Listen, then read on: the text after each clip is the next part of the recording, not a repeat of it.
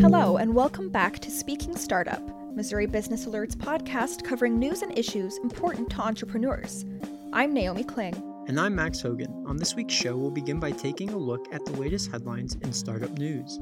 Then we'll look at how Kansas City based startup Triple Blind is part of a worldwide effort to track COVID 19 infections while maintaining your privacy. After that, we will talk about how COVID 19 is affecting startups' ability to raise capital with Jim Gann, director of the University of Missouri Business Engagement Center. And finally, we will give you our digits, the numbers that matter in Missouri startup news. All right, Naomi, let's speak startup.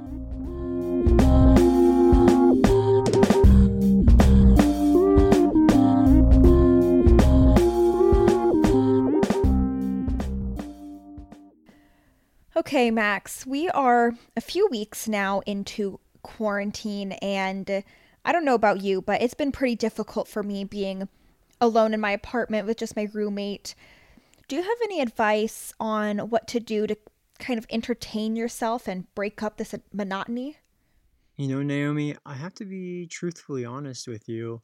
I never thought of myself as a uh, big bike rider, but I've become a really big bike rider the past couple weeks, uh, as well as a big runner, which I never thought uh, I would be. You know, who knows? Maybe after this quarantine, I'll be able to run a marathon. Um, but what about you?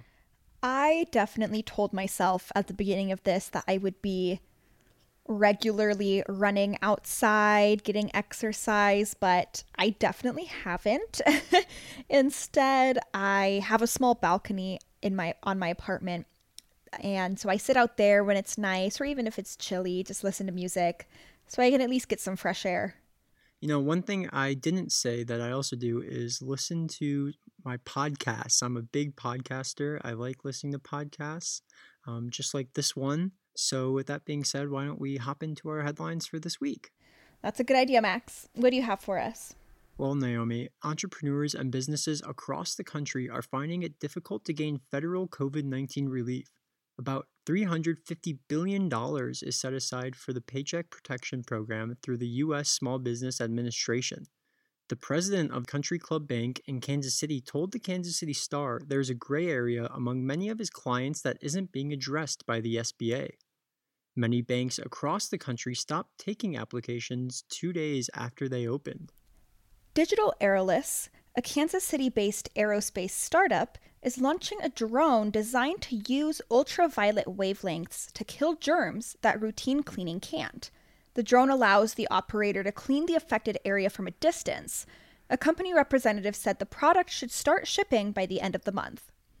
A St. Louis based startup that helps patients interact with doctors through text, phone, and video chats has raised $6 million in a Series A funding round.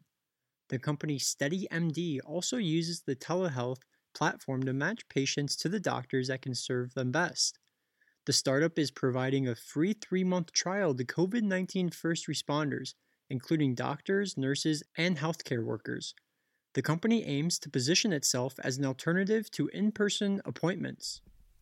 Sick Weather, a Kansas City based illness forecasting app, has recently added a new function that tracks and predicts the spread of the coronavirus. The app started picking up signs of COVID 19 back in January, but the company's CEO told Startland News that testing wasn't sufficient to confirm that it was the virus. Now the app shows which cities are seeing an increase in cases of COVID 19 and which cities might be next.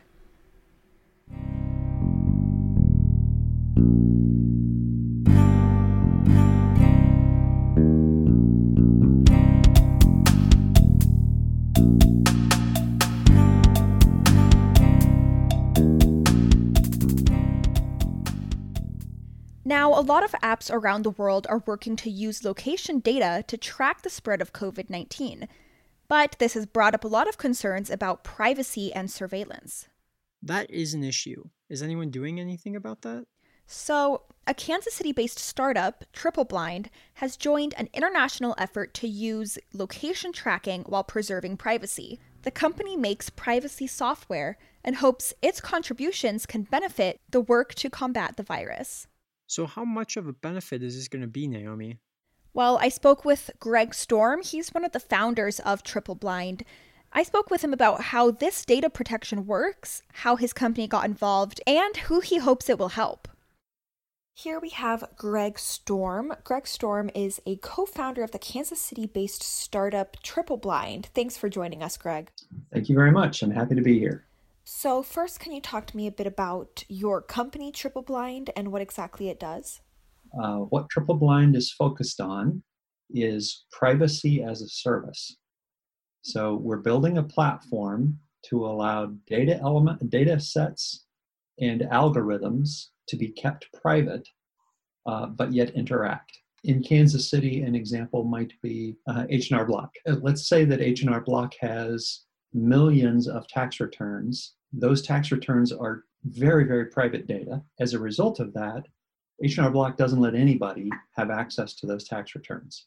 Let's say they're approached by someone. Let's say Experian came to H&R Block and said, "Look, uh, we think we could do a better job doing credit scores for people if they happen to have their tax return. Uh, so, what we would like to do is we would like to access your tax data when we have a, a, a request to do a credit score for an individual. What Triple Blind wants to do is be this kind of the the, the firewall, if you will, the seam between H&R Block and the credit scoring agency. We want to keep H&R Block's data private and we want to keep the credit scoring agency's algorithm private. And we do that through encryption. So we encrypt the data and we encrypt the algorithm. We bring those two together in the encrypted space and deliver the answer back, in this case, to the credit scoring agency without them ever getting access to, trouble, uh, to uh, H&R Block's data and without them ever taking the risk that someone over in H&R Block's IT department might see their algorithm and decide to copy it. So, just to clarify, it allows this information sharing between these companies while taking away that human element. That is exactly correct. What we are what we are trying to do is mathematically enforce privacy versus contractually enforcing it. It's not like you have to trust somebody. We're building in the mathematics to prevent them from you from having to trust them. In fact, that's the, the source of our name. We are blind to the data, we are blind to the algorithm, and we are blind to the result. So I know that Triple Blind is involved in the creation of an app that is supposed to help combat the COVID 19 pandemic. Can you talk a little bit about what that app is and how you got involved with it? in February, starting in January actually, but in January and February, we've been working with researchers at MIT. In February, we happened to be uh, closely associated with Ramesh Raskar, the, the professor up there. So, on the in in particular, to be specific, the day Mike Pence uh, got the job was announced as the leader of the coronavirus response. Uh, Ramesh was actually at a healthcare conference in Florida Okay. Some of some of the people on Mike Pence's team were at that same conference, and they came into a breakout session at the conference and said, "Look, rather than talking, you know, talking about what we were scheduled to talk about, uh, we've now got this job to lead the response, and let's think of an, the best thing that the people in the room could do to help us." And you know, from that brainstorming session, the idea that hits you almost immediately is everybody's carrying a phone around. And the obvious thing that comes from that is well, everybody's phone has a GPS locator on it. We can know with precision where they are for the past 28 days without much much effort. As soon as the idea to build an app came up, Ramesh knew that it was going to have to be respectful of your privacy. And he knew that we had the best technology that he knew of with respect to how to keep data private.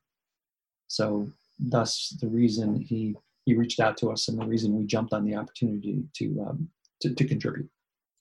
Starting in mid to late February to now, uh, we've been trying to keep Triple Blind running while contributing a great amount of attention and effort to a um, an open source effort at MIT to build a coronavirus tracker app for your phone. So it's been crazy. The, the attraction for them and for us, for Triple Blind to be involved, is our technology around data privacy. You know, everybody wants to contribute to fighting coronavirus. Very few of us are willing to give up all of our privacy to do that. So, trying to figure out how to, to track the virus and fight the virus and still respect your privacy is a big deal. So, what's going on with this app? How quickly was it developed, and when should we expect to see it kind of in the market? Um, you know, on, on the day this started, it was a contractor of Triple Blinds and Triple Blind's VP of Operations. They literally, I, I'd have to check my facts, but I believe they started on a Thursday. By Monday, they had the first draft of the app created. We donated that to MIT, and Ramesh is in the MIT Media Lab. He put out the call for help. Uh, he's been literally he's been getting volunteers from around the world. So it, it truly is an app where the sun doesn't shine on, de- on or doesn't set on development because uh, we're working around it around the clock around the world. And uh, as soon as they get to version 1.0, that's going to be their general release. I'm expecting that next week. The, the name of the app is Private Kit, um, and it's in both the App Store and the Google Play Store. So you can go download it now. If you download it today, you're going to get the pre-release version. If you, you know, download it next week, you'll get the first release. But there's also a um, MIT has started a separate uh, website to kind of house it, and that website is covidsafepaths.org. So there are already a lot of apps out there that track location. What makes this app different, and how will we see it being used? What this app is really good for is knowing GPS wise exactly where you've been. We actually record your GPS location every five minutes. The thing we've added on top of that then is um, the new Bluetooth protocol um, sort of broadcasts an, a unique identifier to your device on a relatively continuous basis. So when you walk in a room with five people who all have phones, uh, those five phones or six phones all exchange Bluetooth identifiers. You know, it, it kind of knows that there are other entities out there. We're also remembering those entities along with your GPS location. So, um, what we do is we remember that on your phone. It's never uploaded anywhere, it's just kept. And then when you show up at the hospital and you're diagnosed, there's a legal requirement that a healthcare authority has to do what is called contact tracing. They have to look at you and say, okay, where have you been the last 14 days? And it's a manual interview. So our view was, why don't we automate that? If, if at that point in time you had the ability to upload your data to that healthcare professional to say, well, with precision, here's where I've been every five minutes for the last 14 days, and we and we put that on a map, that would automate that interview. And instead of a you know potentially an hours long discussion, you're down to a minutes long discussion. And, and our thought was if we could automate that interview, we would take some pressure off healthcare workers. Yeah, the um, the other thing that we've been thinking about is uh, there are a lot of mandatory workers, you know, essential workers that have had to show up and keep working. Mm-hmm. And um, you know, think think uh, the people in a hospital, mm-hmm. right? Uh, given that we've got the fine-grained tracking with Bluetooth now, mm-hmm. uh, this app might actually turn out to be a good safety device, right?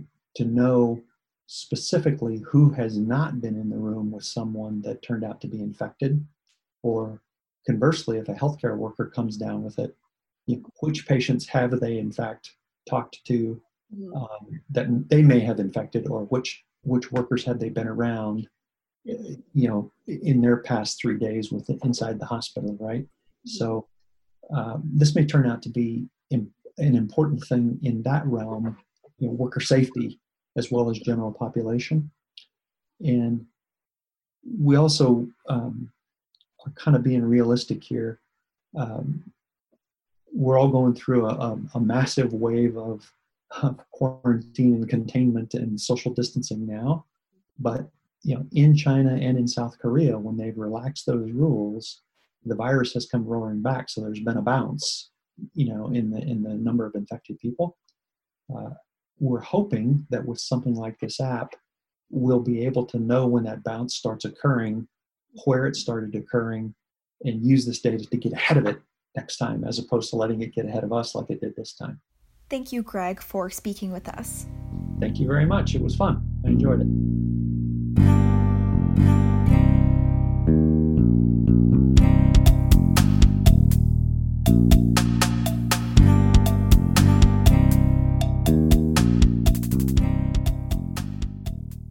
Okay, now we turn to startups' ability to raise capital during this unprecedented time. While navigating startup means twists and turns every day, the COVID 19 pandemic has added a new type of pressure for startups. You mean with funding, right?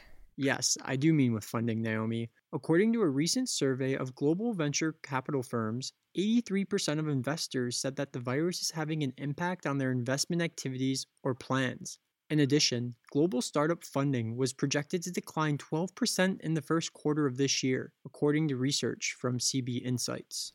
So, how are startups and entrepreneurs dealing with this?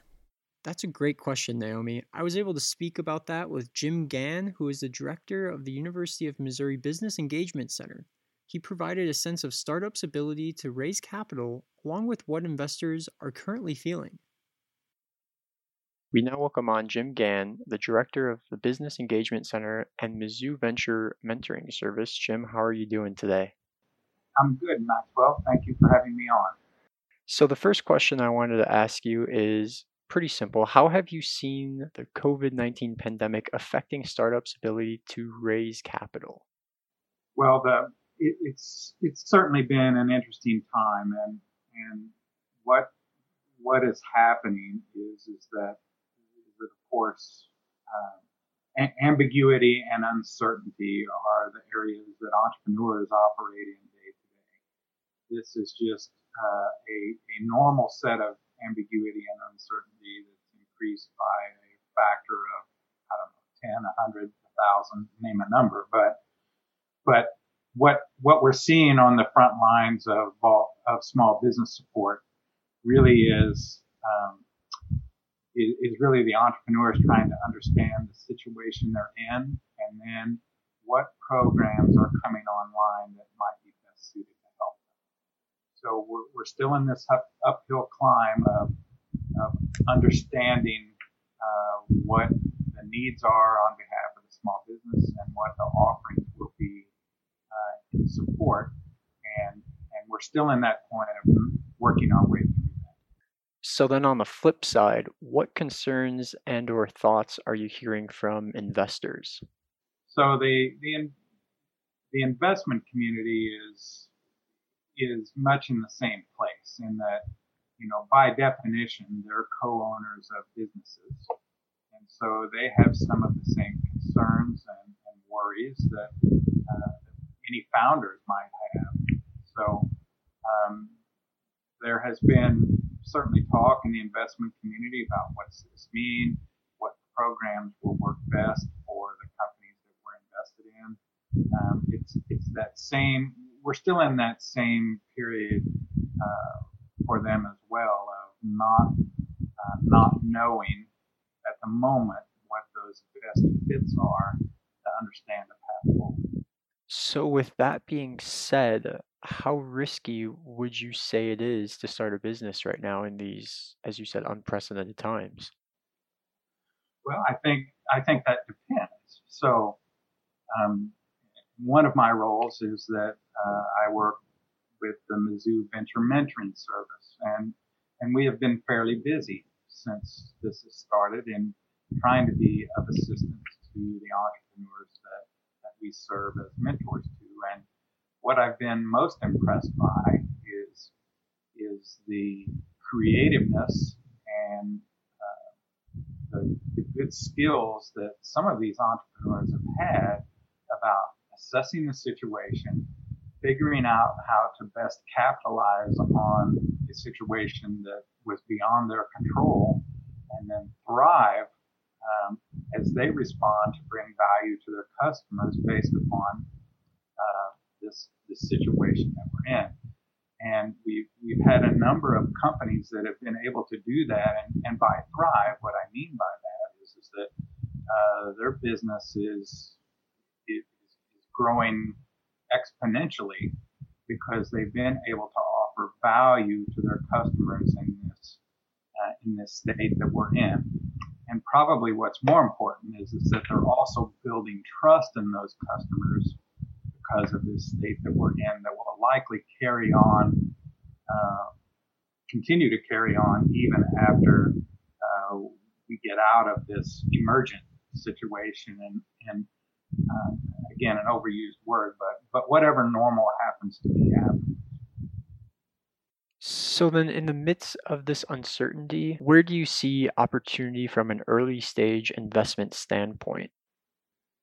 Well, in- investment certainly would would follow good teams, uh, good business models, uh, profit profit margins that support uh, eventual liquidity events.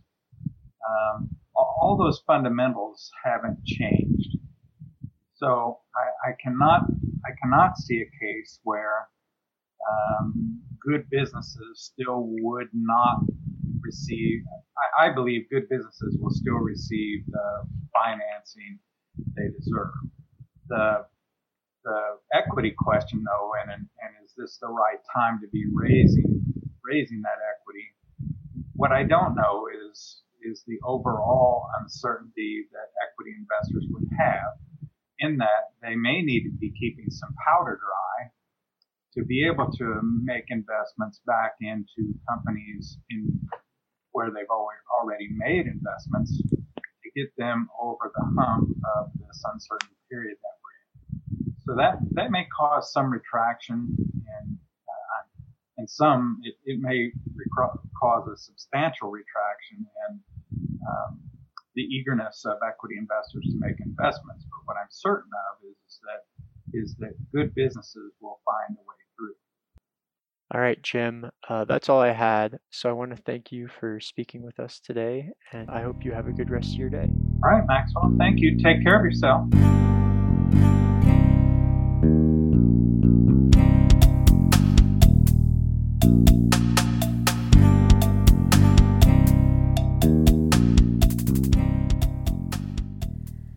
All right, Max, you know what it's time for. It's time for us to give our digits, the numbers that matter in Missouri startup news.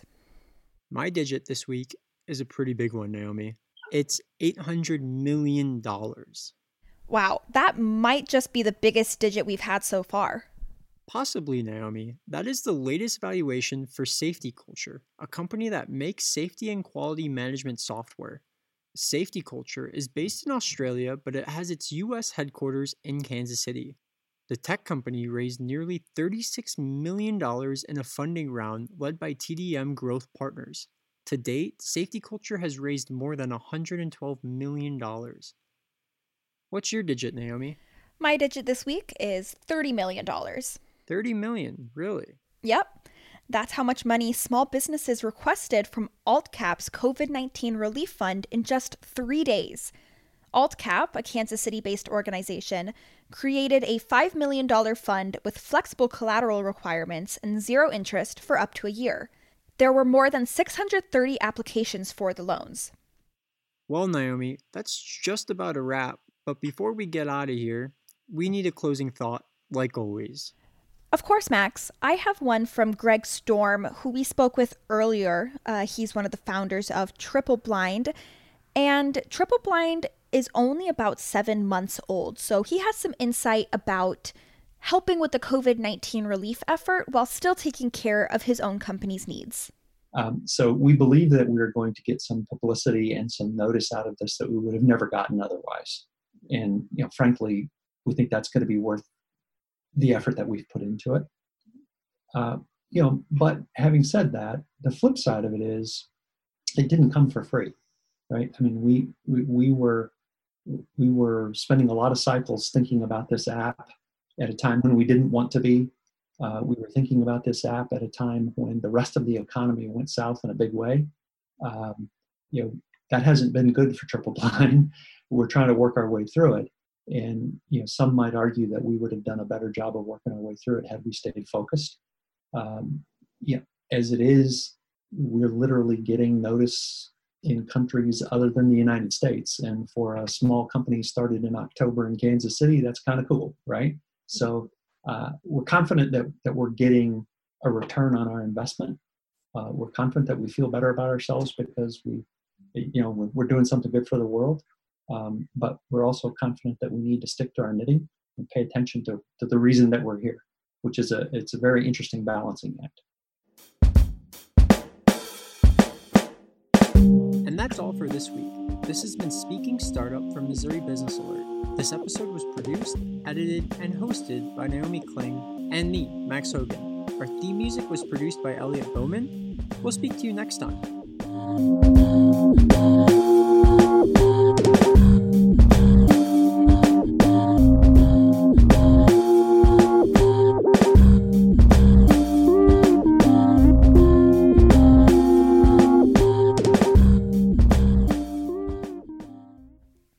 Max, where do you listen to your podcasts?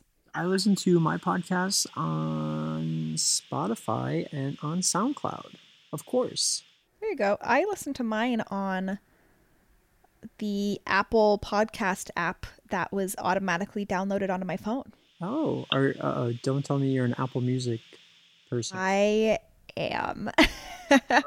it's in the family. I think our family had a whole debate years ago Spotify versus Apple Music, and Apple Music won. Well, I can respect it.